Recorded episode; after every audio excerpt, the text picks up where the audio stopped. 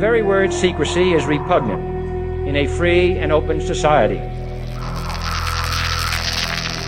And we are, as a people, inherently and historically opposed to secret societies, to secret oaths, and to secret proceedings.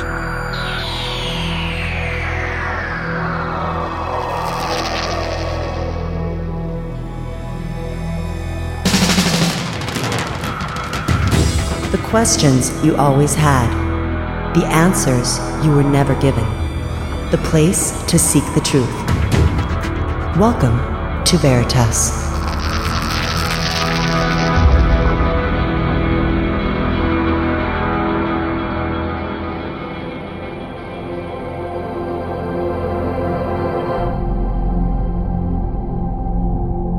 Greetings to everyone around the world, and a warm welcome to another edition of Veritas at veritasradio.com. I'm your host, Mel Fabregas, and I sincerely thank you for joining me once again. And if this is your first time, or your truth journey brought you here, welcome home. To listen to tonight's full interview, you know what to do by now. Just go to veritasradio.com and subscribe. You'll get your login immediately and you'll be able to have access to hundreds of interviews. Now, speaking of the number 100, Sanitas just celebrated its 100th interview. So if you haven't checked Sanitas out, I would highly recommend it. That's if you want to unlock your full potential. Remember, it's your life. Take control. And tonight we have a very, let's say, non traditional interview with somebody who claims to be a pirate. And as you know, a parrot has a very different perspective of the world that we live in, a, a different perspective of the now. A few weeks ago, I received a message from this gentleman that I'm going to be introducing shortly, who said that he had some important message to share with the world. We spoke and we I was very tempted to have this interview, and we have him here with us today. Usually I read a bio for every guest, but I'll rather have him uh, share his own bio with us, his story, his biography, and so on, and share that perspective that is so unique when somebody traverses the area or areas of the world that most people are not familiar with. And I'm talking about all the the seven seas, all the oceans around the world. He spent decades there. So that without further ado, I would like to introduce Anthony Cummins. Hello, Anthony, and welcome to Veritas. Uh, hello, Mel. Good evening, and hello to your listeners on Veritas Radio.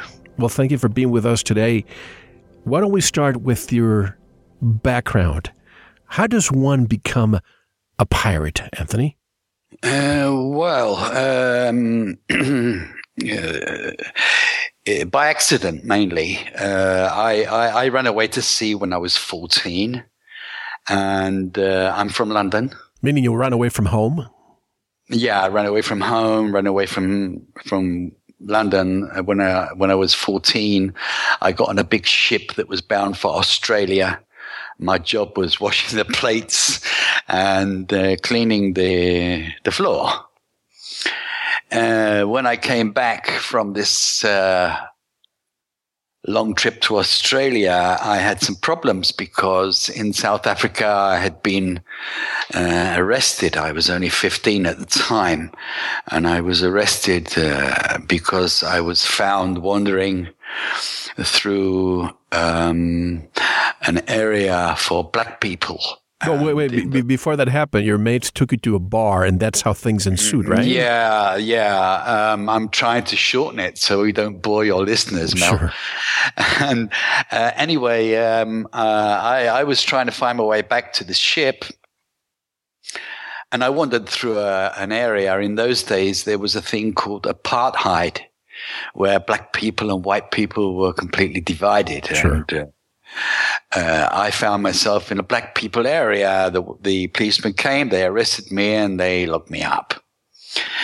Uh, because I was so young, they couldn't put me to prison, so they gave me six strokes of the cat of nine tails. What does that mean, by the way? I read that and I couldn't understand what that meant. It's a big, long bamboo cane that's split, so it's got sharp edges. You know, it's split so many times, so it's got these sharp. Almost what they use in Singapore when you misbehave. No, this is worse than that. And uh, and they they gave me six of those. But you only feel the first three. You don't feel the other three. You hear it, but you, you your backside is so numb that you don't feel that. Anyway, um, let's not get bogged down on that. It, the sure. fact is that I missed the ship. The ship sailed to Mozambique. Uh, they had to put me on an aeroplane and send me to Mozambique, and I was um, blacklisted from South Africa for life. And naturally, at the end of the voyage, when we a year later, when we came back to London from Australia and New Zealand, I was given a black mark on my record for this event.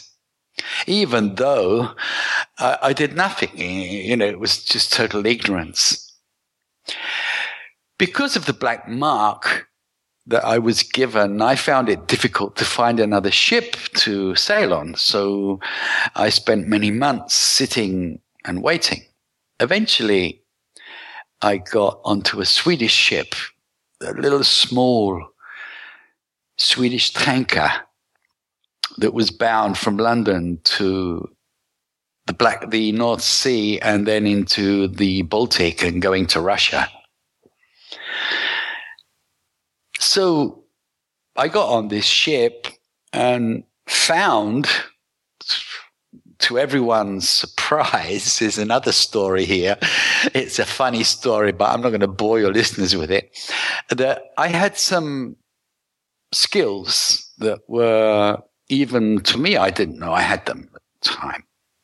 The skills involved handling ship. I, I, found that I could handle a ship in any condition. I could, you tell me where you want the ship, I'll put the ship there.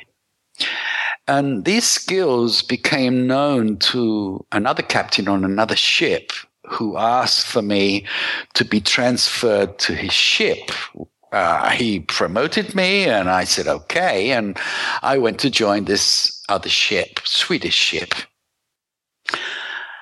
Unbeknown to me, uh, the captain of this ship was a pirate.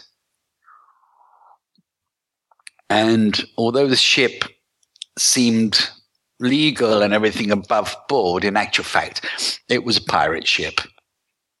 And one day, the captain put his arm around me one night and he said, I'm going to teach you. You're the one I choose. I'm going to teach you everything I know. And he did. And I became a pirate. And I've cut that as short as I could. and then after that, when people think of a pirate, everybody thinks that of their life, they have a parrot on their shoulder, they're missing an arm. There's this tradition out there, an urban legend, but and we think that all pirates are bad. Are all pirates bad, Anthony?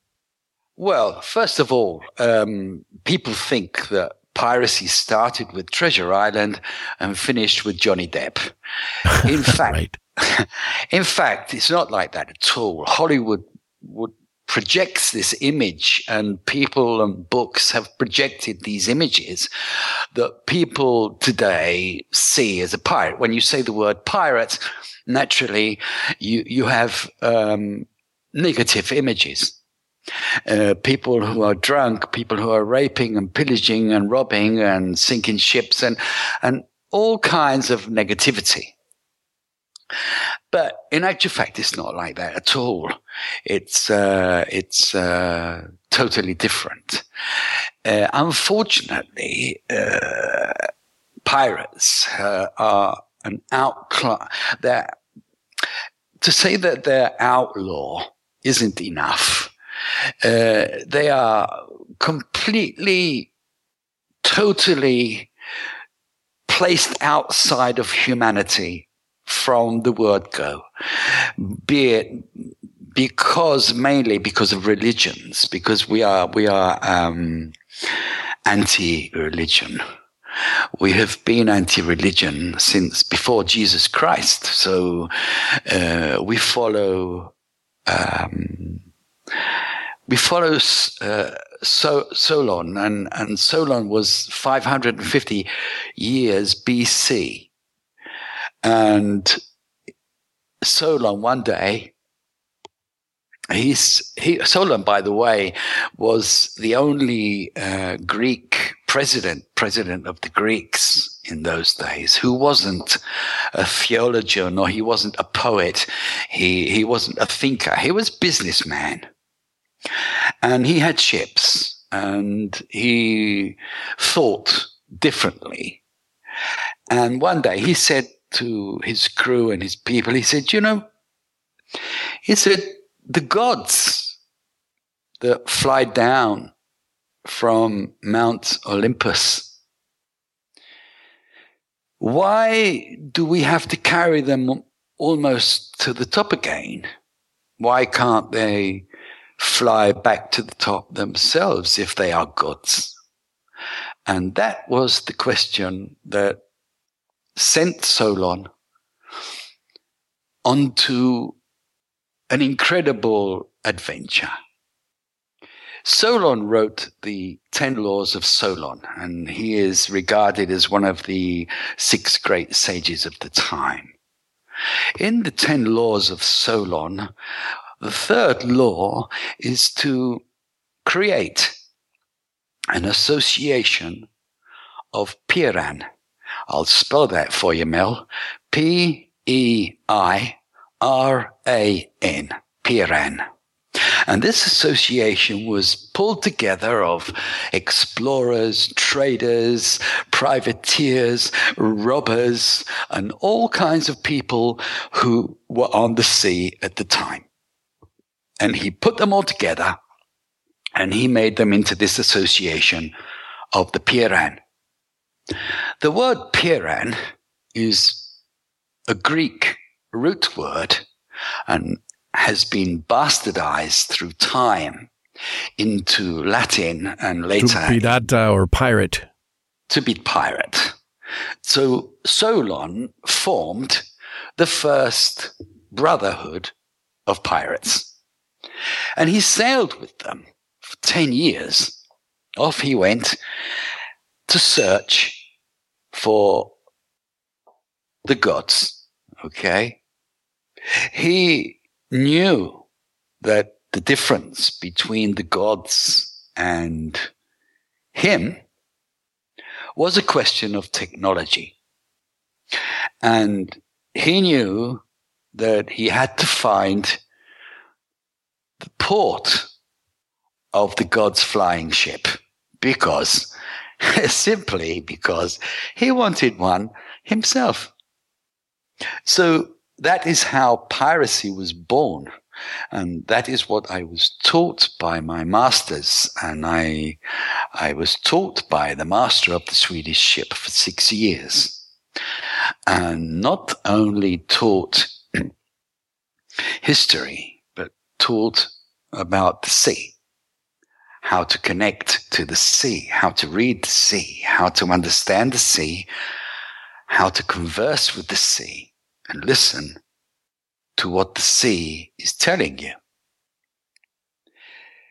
Now I have retired. So there are so many things that I can tell people that I couldn't tell them before whilst I was still working as a pirate. And that is why I've come to you, Mel, to tell you or to, to put on the table a few things that researchers and people like yourself who are looking into the, the paranormal or, or aliens or UFOs or whatever, it, that there's a big table of massive information. And I'd like to put on the table one or two things that are not there. Let's begin with that. What's the first item to put on the table? Well, the first item to put on the table is an understanding of the tides. Two thirds of our planet is sea, an ocean. And it, it's treated, humanity treats this ocean in a terrible, terrible ways. We explode it with bombs. We pour toxic waste into it and plastic and it's treated so badly that it's out of mind. People don't even think of it as anything other than a kind of dumping ground. It's another toilet. Something like that. Well, this is really bad because two thirds of the planet being sea, two thirds of the planet is telling you so much information that people just don't see. You know, for every area 51 on the land, you're going to find two in the sea. For every UFO you see while you're sitting in the garden, you're going to see two while you're on the sea. It's twice as big. So therefore everything is doubled.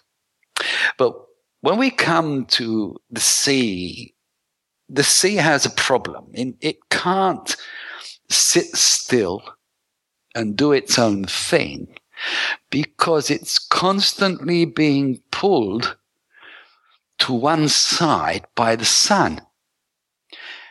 And as the earth turns and the oceans turn, they are, the water is pulled constantly towards the sun, creating a tide. Add to this the moon and the positions of the moon, the water is also pulled towards the moon. When the moon and the sun are relatively near each other in the sky, then the effects of the gravitational pull that on the sea creates an even higher tide. Now, when we're on the beach and we see the tide come in and the tide go out. That's what it seems to do. But in actual fact, what is happening is we are entering into and coming out of this constantly high tide that's pulled towards the sun and the moon. Now, this is easy for people to understand, but what is going to be put on the table now is the fact that underneath the sea, underneath the surface of the planet, which is like an egg. We are sitting like we're living on the shell of an egg and the egg is cracked and it's held together by gravitational forces because underneath the shell, underneath this planet's surface is magma.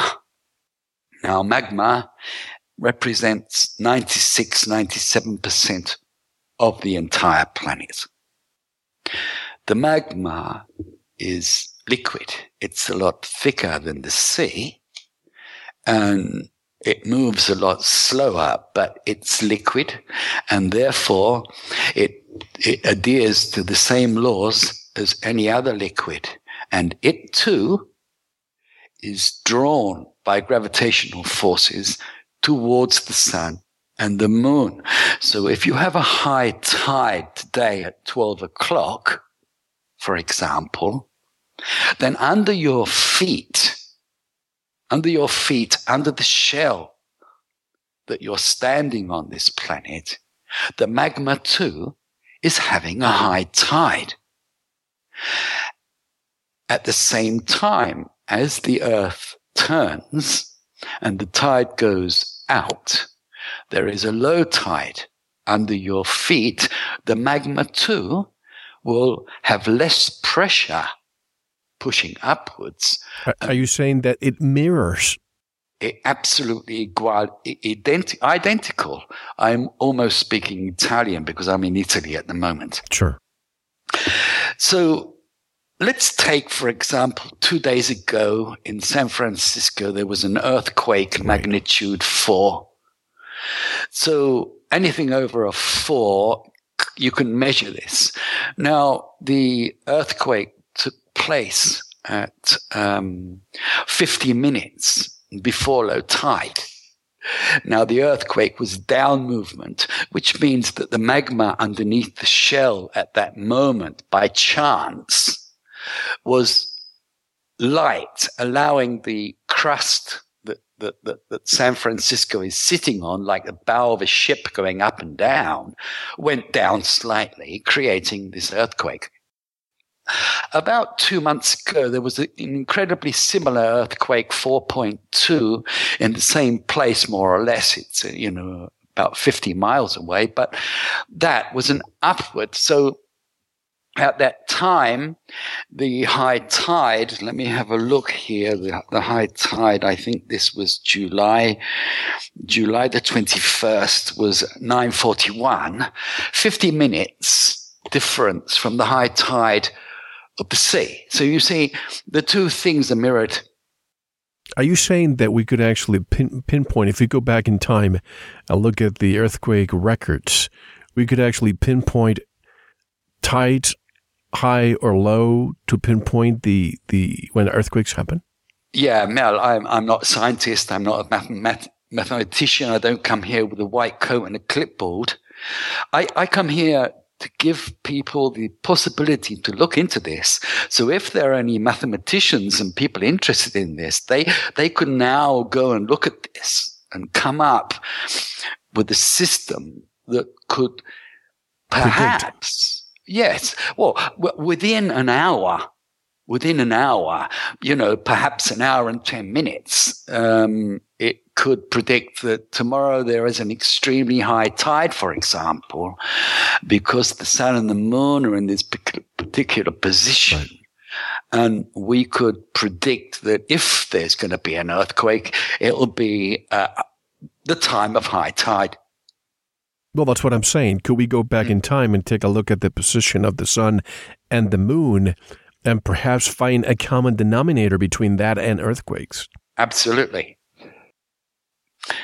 Now, what I have to say is uh, really enters totally into your area of competence. In the last two or three years, we have seen a dramatic increase in earthquake activity and volcanic activity around the world. And it's still going. And the increase is increasing, and it's uh, a steady increase, but it's still increasing. Now, why would this happen? This this can only happen, Mel. Unless there's another exterior force. Unless there's some other force that is adding its weight to the sun and the moon. So they are making forces underneath the shell that much greater or that much weaker in the case of a low tide.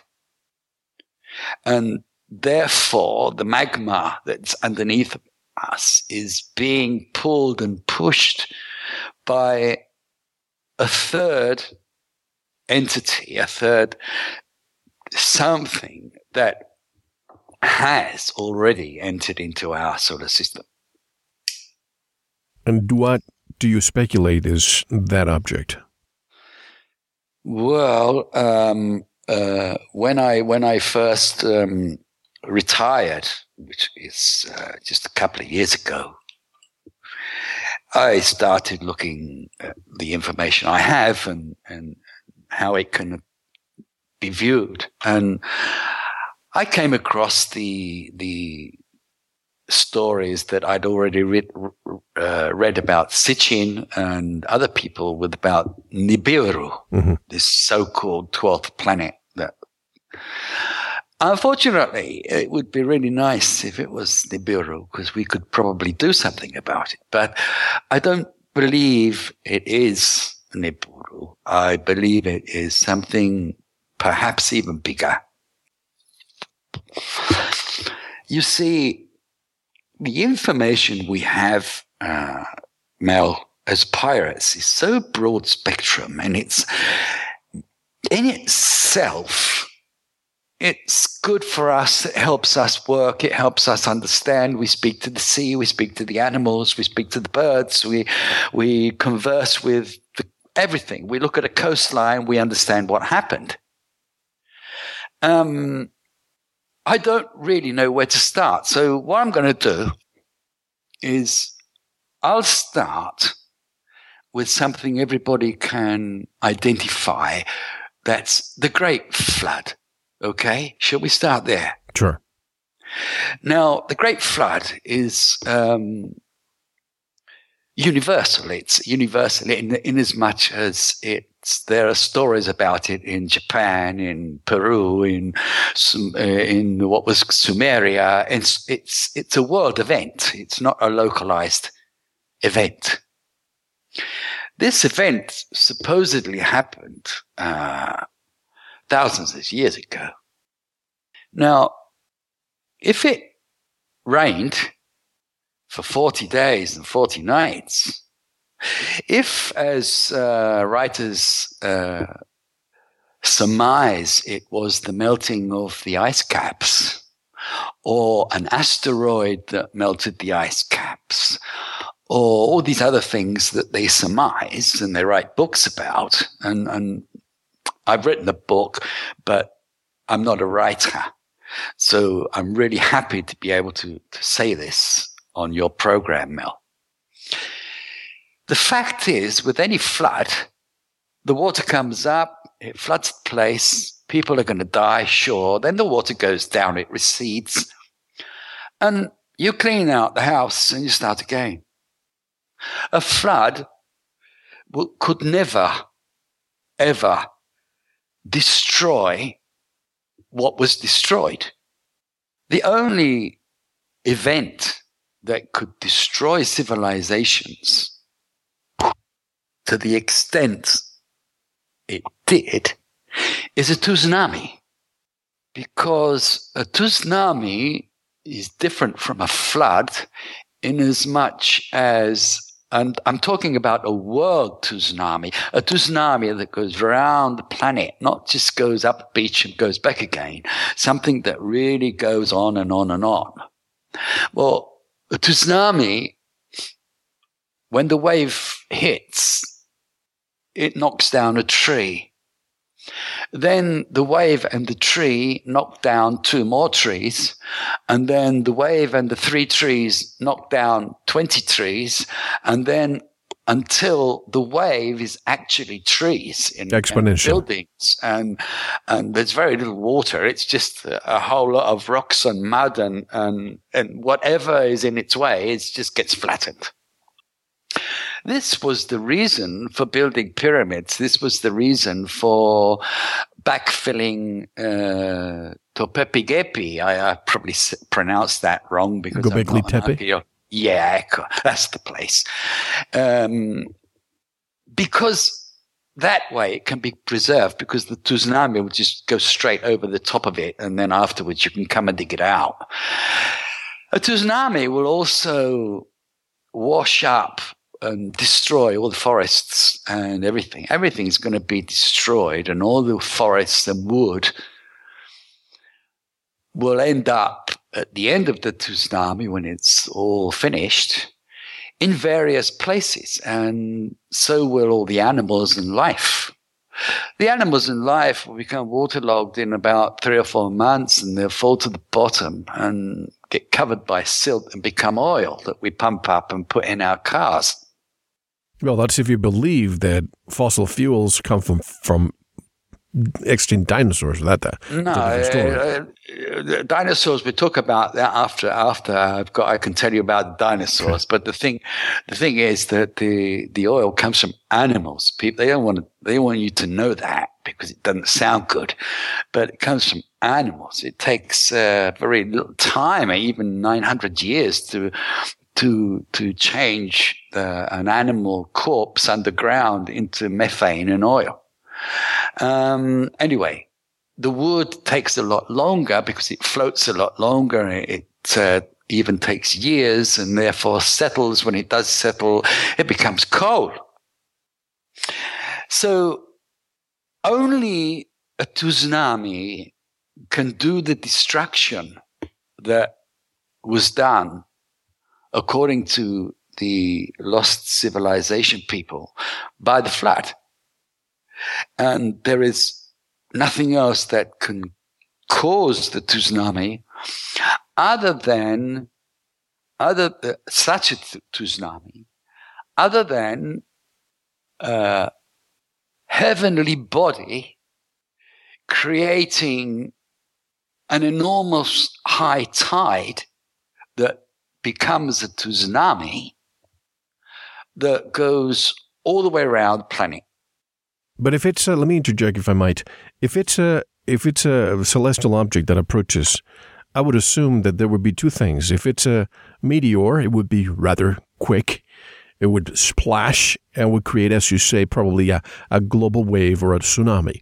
But if it's a let's call it a 12th planet, if, if what Zecharia Sitchin was right, or eh, if it's Nibiru or something else, it approaches slowly, perhaps creating earthquakes, volcanic activity, and so on. But it would not create the amount of splash waves that a meteor, a large we, meteor, we're not, create. We're not. We're not talking about a splash wave here, Mel. What we're talking about is um, uh, you, you have half of your high tide is created by the sun. Half of your high tide is created by the moon. Now let's add another moon into the same position or a worse position. Mm-hmm. Then that high tide now becomes twice its size. And that high tide is moving. It's, it's not moving, but we are moving. So the high tide remains there like a tsunami. It doesn't move and the planet moves around. So that tsunami seems to be crushing in as the mo- as the, as the planet turns around. I wish we were on video. Then I could draw you a design. Um, the, the, the positioning of an object in the heavens, such as the moon, will create a high tide that will become a tsunami. But would that high tide go up or down gradually? And that's what I'm saying. If it's it, not, if it's gradual, then it would not impact as hard as if it was a real tsunami. In other words, it well, would be a flood. Uh, it's it's a it's a the, the, tsunami isn't a crashing wave. It's a force of water. Uh, I don't know if you've seen the Japanese uh, videos I have. tsunami. Many. Well, it's this. There's no big wave. It's just this force of oncoming water, with all the rubbish and buildings and floating stuff with it mm-hmm. that doesn't stop. It just keeps coming forward and forward and forward, and it just crashes everything under its weight slowly, all on its way. Now, the height of this would depend entirely on the positioning of the third heavenly body. Now, in the case of Nibiru, Nibiru, it's stated quite clearly in the Enki texts that this was going to happen. Like they had uh, warning, time to do something. You, you wouldn't have time if there was an asteroid coming down. You've got the time that seeing the asteroid until it hits you, you haven't got time to backfill temples or build stuff or evacuate. You haven't got time. In this instance, it was known what was going to happen. It was programmed what was going to happen. So they had time. If they had time, how did they time. know? How did they know that it was coming? Did they have historical precedent to predict that it was coming? Well, um, uh, I believe that uh, the the situation of the of the Nibiru story is so corrupt, it's so outlandish, it's so ridiculous that no one seemed to know exactly what they were doing, and um, well, you know, uh, I believe personally that the planet Nibiru is is not a planet as such. It's a it's a ship. It's a planet-sized. It's a it's a planet that can be navigated around the universe. If it's a ship and it can be navigated, why is it that we talk about, and again, this is if you believe uh, Sitchin's story, why is it that it comes allegedly every 30, 3,600 years? Why would, if, if it's a ship and you can navigate it, wouldn't there be a difference of, of intervals? Um, no, that, that 3,600 years was supposedly its orbit, that uh, while it was here in our solar system, it remained in that orbit of 3,600 years, but it came uh, supposedly from another system that was blasted off, which is total bullshit. Really, it's uh, it couldn't happen. Uh, it was it came here damaged completely damaged. The captain of the ship, they call his name Anu. He brought that here, put that in orbit, and let's get the ship repaired. With what gold? Well, that's what they say, and it's quite interesting that um, uh, recently they found that the gold gold has um, uh, the capability of reducing radiation, atomic radiation. So it's possible that story, but I don't want to go into that. Uh, I, I just go into the situation that it came, it repaired itself, and it left. It's quite clear in text that it actually left. And when it left, it didn't say goodbye, off we go, have a nice time. No, it left, placing itself very, very close to our planet and creating the flood, which was actually a tsunami. Now, it would only do that if it was actually leaving. It, it left and it's not coming back.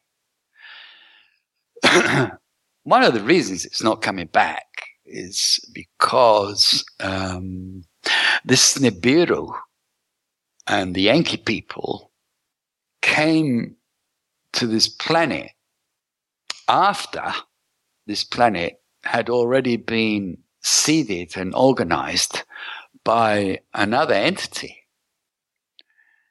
One has to go back a long, long time. People go back, they say, oh, the Nibiru, 3,600 years, 300,000 years uh, civilization. No, no. What you got to do, well, you got to go back to Genesis day one and start again because people are too confused. Um, before Nibiru came here and these people interfered, there was already an ongoing program. This ongoing program had created life on this planet, had uh, had created the the dividing of the seas. It had created uh, the planet was ready to take on life. And when the Bureau people came here, they, of course, they found the uh, Homo erectus.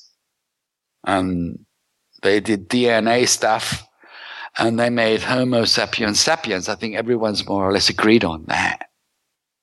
But the fact of the matter is that Homo erectus was already here. So were the animals, so were the birds, so were the trees, so was everything else. So where did that come from? Pre Nibiru. So, you know, uh, let's, as I say, let's go back to Genesis and day one.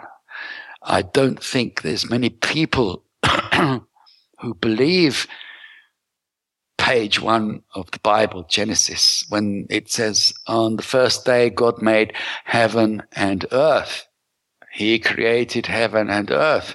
Well, I don't even think the priests actually believe that. But pirates do. Because we see things differently. If somebody came here and discovered this planet, that somebody would put an X on his star chart, marking the existence of this planet for the first time, thereby creating heaven and earth. He created us in that moment by putting an X on his star chart. So you see where I'm coming from, Mel. Are you saying that it was not created but visited And is a change of wording? It's a, a day is a visit, you know, the first right. day, the second day, not necessarily a week, you know. So the first day he came here, he created heaven and earth by, by, putting up, by discovering the planet, put an X on it. He then reports back, goes back to where he's come from and says, we found this planet. So they come along the second day and they start a creation operation. And on the second day, they divided the waters. They, they, they, uh, once again, if I had a design next time, let's go on TV because if I had, I could show you with a design that the earth was rather like the moon inasmuch as one face only always faced the sun. It went round the sun in an orbit with one face only ever facing the sun. What that meant was that on one side of our planet, it was extremely hot. On the other side of our planet, it was 300 degrees below freezing. So on the 300 degrees below freezing side of our planet, mountains and rocks and earth was formed by the magma to protect itself from 200 degrees, 300 degrees, 400 degrees below freezing, whatever it was. On the other side of the planet that always faced the sun, it sweated and produced water, what we call the oceans today. And the, the mantle, the crust of the, of the planet was that much thinner because it had this hot water on top of it. And when I say hot, it was extremely hot. The center of this one ocean facing the sun all the time was hot. And therefore the magma was quite happy to just produce a small, thin shell underneath this water to protect itself. Of course, in such a situation, life could only ever exist then along the shores where the cold and the hot came together along those shores. So what was done on the second day in Genesis is God came on the second day and he divided the waters. So he, the, the one big ocean, two thirds of the planet suddenly became two. That means that um, Atlantic and Pacific. Yeah, exactly. we all know the story that that's happened, and whether it was done by an asteroid or whatever the uh, technology they used, it was done. At the same time, of course, this effect gave us our rotation. So we no longer faced the sun one way. We now had this spin and wobble, which we still have this strange wobble from this being hit by something to make us spin. And therefore, the planet was ready to start a creation program. Great question. Let me interject. Apologize for doing that, but I no, before please. the before the thought leaves my mind, why do you think that for thousands of years, and this is written in all pretty much all the ancient books. And it wasn't until the 1500s that it was determined that the 1490s or 1500s, it was determined that the planet was a sphere. And before that, the normal notion was that the planet was flat. What do you think happened there? Um, uh, I think uh, you uh, you touching on interference. It's called forgetfulness. If you remember, um, humanity was several times in its history was given by God, by, you know, by the God of the Jews even, forgetfulness. So, um, I think this falls into that category. Uh, I think you'll find that uh, 2,500 years ago, in the time of Solon, who I follow, uh, everybody knew the world was round. But we, we went from round to flat. And even today, there are some people who, who believe it's actually flat or even hollow. And, uh, well, I, you know, I find it difficult to accept that. I find it difficult to accept it because the first time I went to school, I saw a sphere, I saw a globe. I collect globes. It's so embedded into our psyche. At the same time, I have to ask you this, and, and I don't mean to de- deviate from what we're discussing, but I think it's important. A few days ago, somebody in uh, Nevada is an amateur person who has the record of a, an amateur rocket that was sent to space 73 miles up. It broke a record. It had several cameras. You know, it had cameras looking around. But what struck me and many people was that you could see as the rocket is falling, you could see the moon. And when we take a chart of the time in which that rocket was falling, the moon was supposed to be over Australia. If it was supposed to be over Australia, how in the world can we see the moon over Nevada? Can you answer that? I really can't. And um, the confusions we have are part and parcel of maintaining our confusion. Simple. Um, you know, it's like uh, it, eh, if you're if you use I didn't mean pirate, to throw a range at you, by the way. No, no, no, no, no, absolutely. Um, uh, I, I just trying to avoid getting sidetracked into their argument. It's, uh, it's, uh, there are a lot of arguments like that, and there are a lot of strange things going on. And I'll come, if I may, to that later.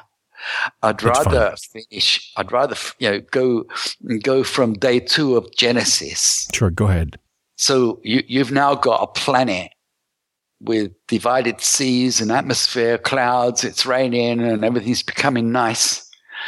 But there's no soil, is there? There's no, there's no earth.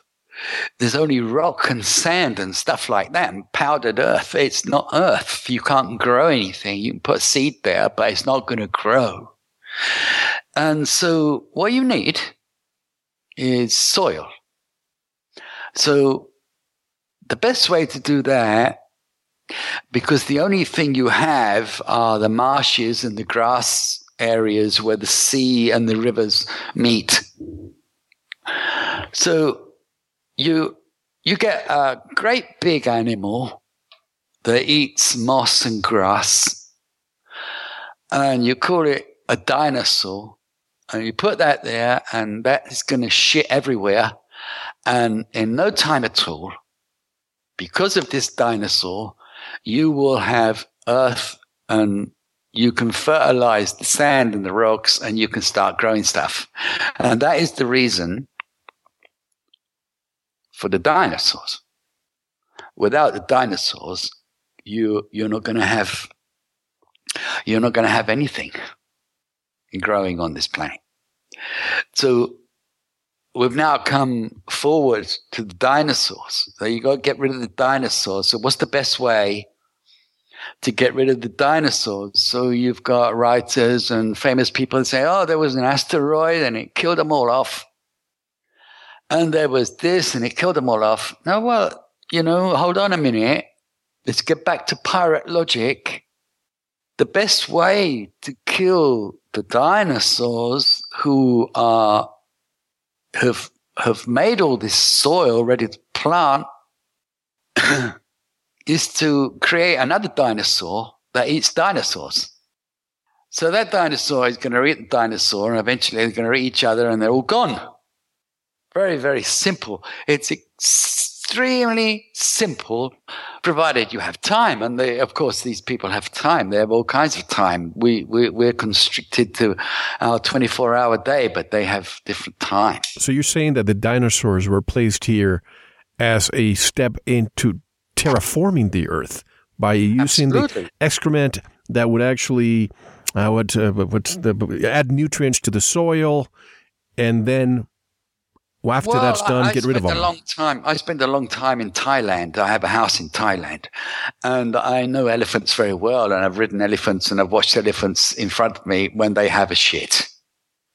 Uh, let me tell you, it's big.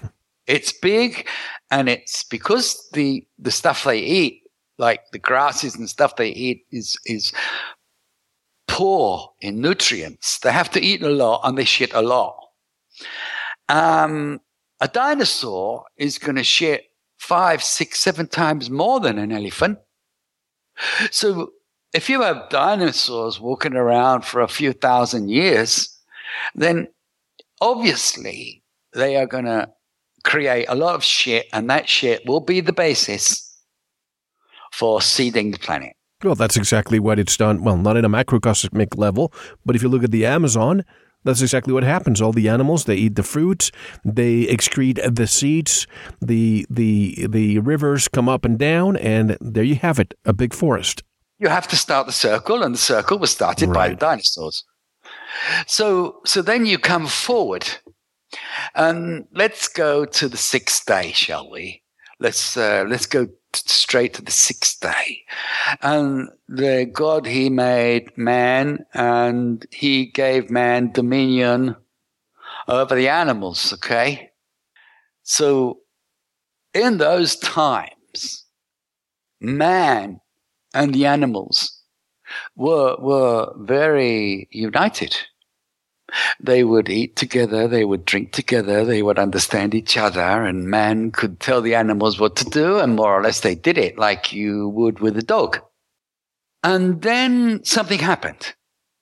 And then something happened which could even be could even be explained by the book of Gilgamesh.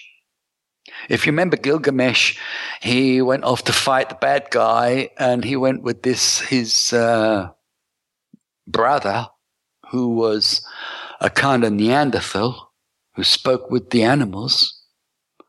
And the, and the brother died, and he went on his voyage to try and bring this brother back to life, but it was too late. That was the end. The Neanderthals were finished.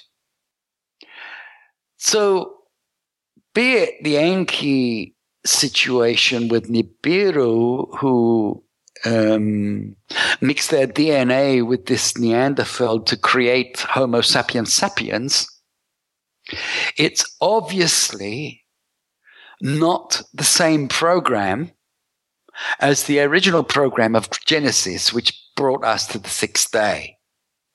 It's obviously a secondary program that has been brought in by pure chance because of these people on this so-called Nibiru who had a problem and had to come here and uh, repair their whatever they needed, gold or whatever. And during the course of this event,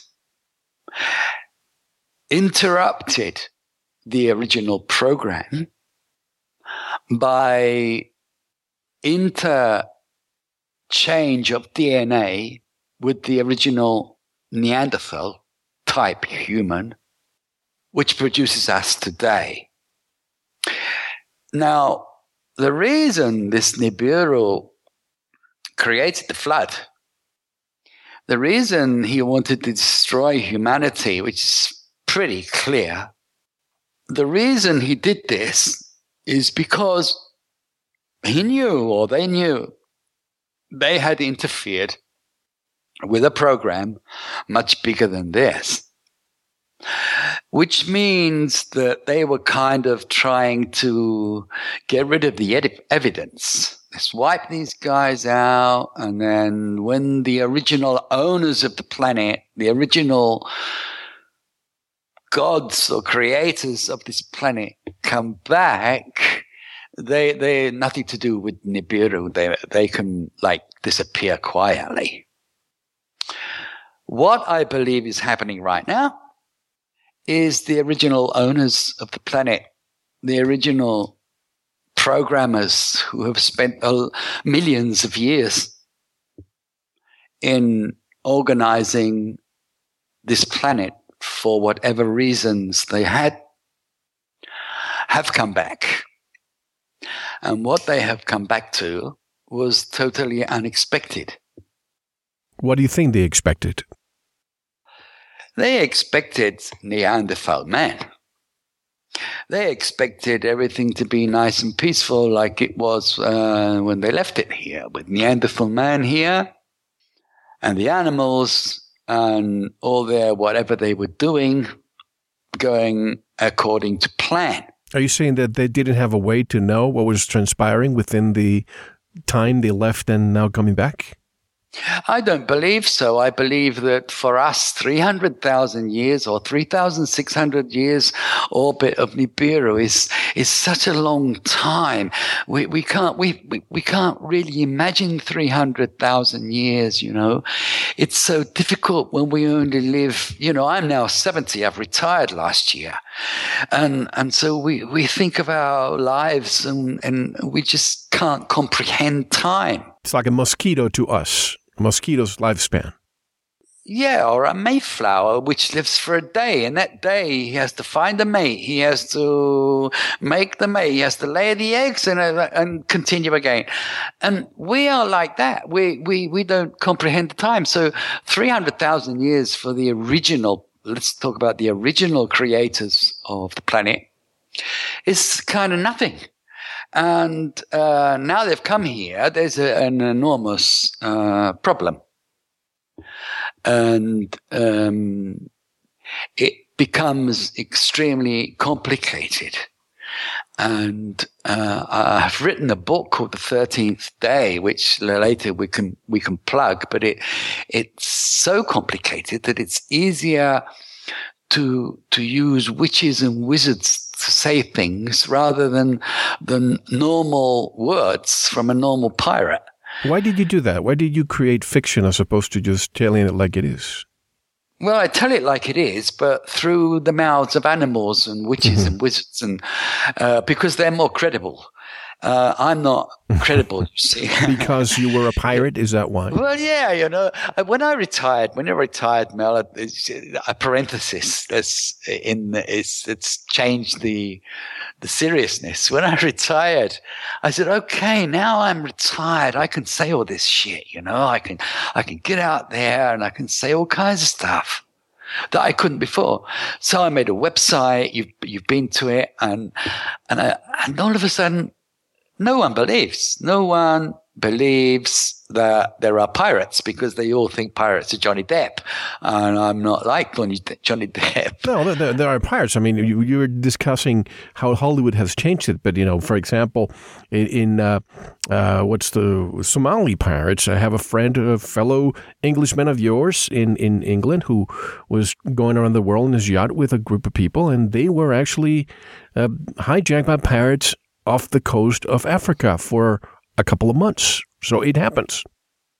Yeah, well, I've worked in Somalia. Uh, Greetings to Mark, by the way. I'm not going to share his last name, but Mark, if you're listening, I know you are. I'm referring to, to you. Yeah, hi Mark. Uh, I'm really sorry what happened to you, but there you go. Um, the story again of the Somali pirates is completely complicated, and uh, uh, whilst uh, they are not real pirates, they don't belong to any world brotherhood of any kind, they do have our sympathy uh, in as much as the reasons for being, the reasons they became pirates in the first place, uh, in our view, was quite uh, legal. They did the right thing. Uh, what happened to it, what happened to Somali piracy after that initial event, uh, completely changed the situation, and Somali piracy became in the hands of the terrorist Al Shabaab movement and the Somali warlords. Uh, but the original Somali pirates who went out there were actually fishermen.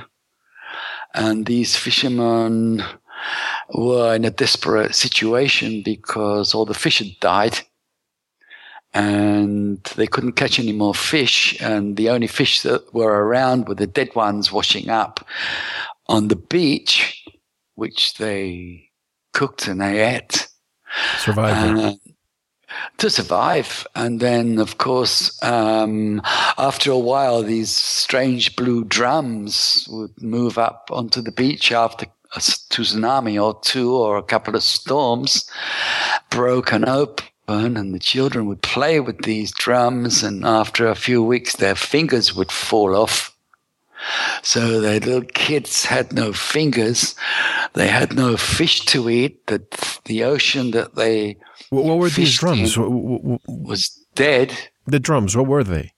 The drums were dropped in there by um, Italian mafia and uh, Swiss toxic waste was dropped into the sea at that area by many bad people with the purpose with the purpose of getting rid of it or actually the, getting rid of it. It was too expensive too, expensive. but, but they didn't do it uh, to, to they didn't do it to inflict pain on the people who lived in the coast of Africa. They just wanted to get rid of it because it was cheaper doing it that way than disposing it the right way. Uh, absolutely Absolutely, absolutely. It's a, a, only a business, and uh, they were paid to get rid of it. They got rid of it, and then, of course, um, what happened next was the uh, the children's fingers were falling off, the wives were having miscarriages, and the fishermen were distraught. What did the drums include? What did it uh, contain? It, it's highly toxic stuff that nobody knows, but it's so high that it just killed everything it came in contact with all the fish mm. all the bottom of the sea everything dead you know nothing there it just killed the sea and and I'm a pirate, and we we we can't allow that to happen. So that's why I tell you this story, and that's well, why. Well, hold it right there because we have to we have to break both segments. We have to break the first segment and the second segment. Okay. And I wanted to give you an opportunity to also promote your book and your website. Go ahead, tell us what the website is and the name of the book. Well, the so. website the, the website is uh, Captain Tonz, Captain T O N Z dot com, captaintonz.com. On there, you'll see uh, my book, and you click on the book and takes you to the link. And it's a story. It's called The Thirteenth Day earlier we're talking about Genesis, first day, second day, sixth day. This is the 13th day. This is what we believe is today, the 13th day, and what's going to happen and what's happening. And uh, it's a fairy story and it's funny, and I hope you enjoy. Well, a lot more when we come back. I'm sure that after decades in the ocean, you probably may have information about unidentified flying objects, UFOs, or unidentified submergible, submersive objects, USOs, so much out there that we don't see here. And I'm sure you have your own experience. But also, let me just say before we take the break, when I was living in Singapore in the mid 90s, I remember taking a tour uh, with my master's degree class to a cargo ship. And uh, it was an English captain. And the moment we, we got on the ship, the first thing he said was, turn off your camera. And I just thought, hmm, why is that? And he explained how nobody carries weapons inside of the ship. And then after the tour was over, I took him on the side and I said, Captain, why did you not allow me to film the tour? It's for educational purposes. And he goes, Well, it's because of pirates. We just can't trust anybody that comes into the ship. If any pirate gets a hold of your footage, they can use it against us and you know, we don't carry weapons and so on. I'd like to get your take on that when we come back. Folks, I'm How here nice. with, yes, and we're here with Anthony Cummins directly from Italy, discussing his life as a pirate and the reality that we are not aware of, but he is. This is Mel Fabregas, and you're listening to Veritas. We'll be right back. Thank you for listening to the first segment of this very important Veritas interview.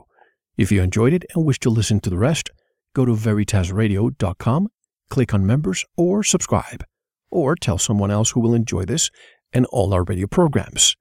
If you are listening on YouTube, like, subscribe, and share it.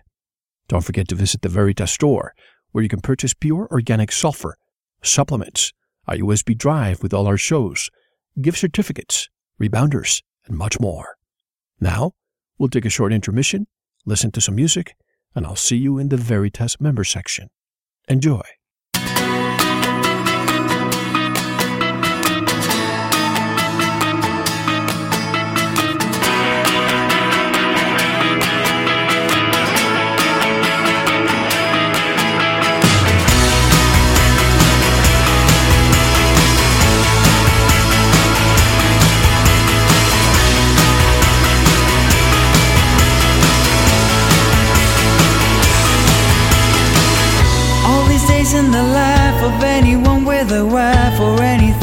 To care for. There just is not enough time to elevate your mind and clear out all the lies. You see, this stress is the key to all the powers that be, they can move secretly. So if we let them conceal whatever is the deal behind the smiles and handshakes, we'll have a fight. me.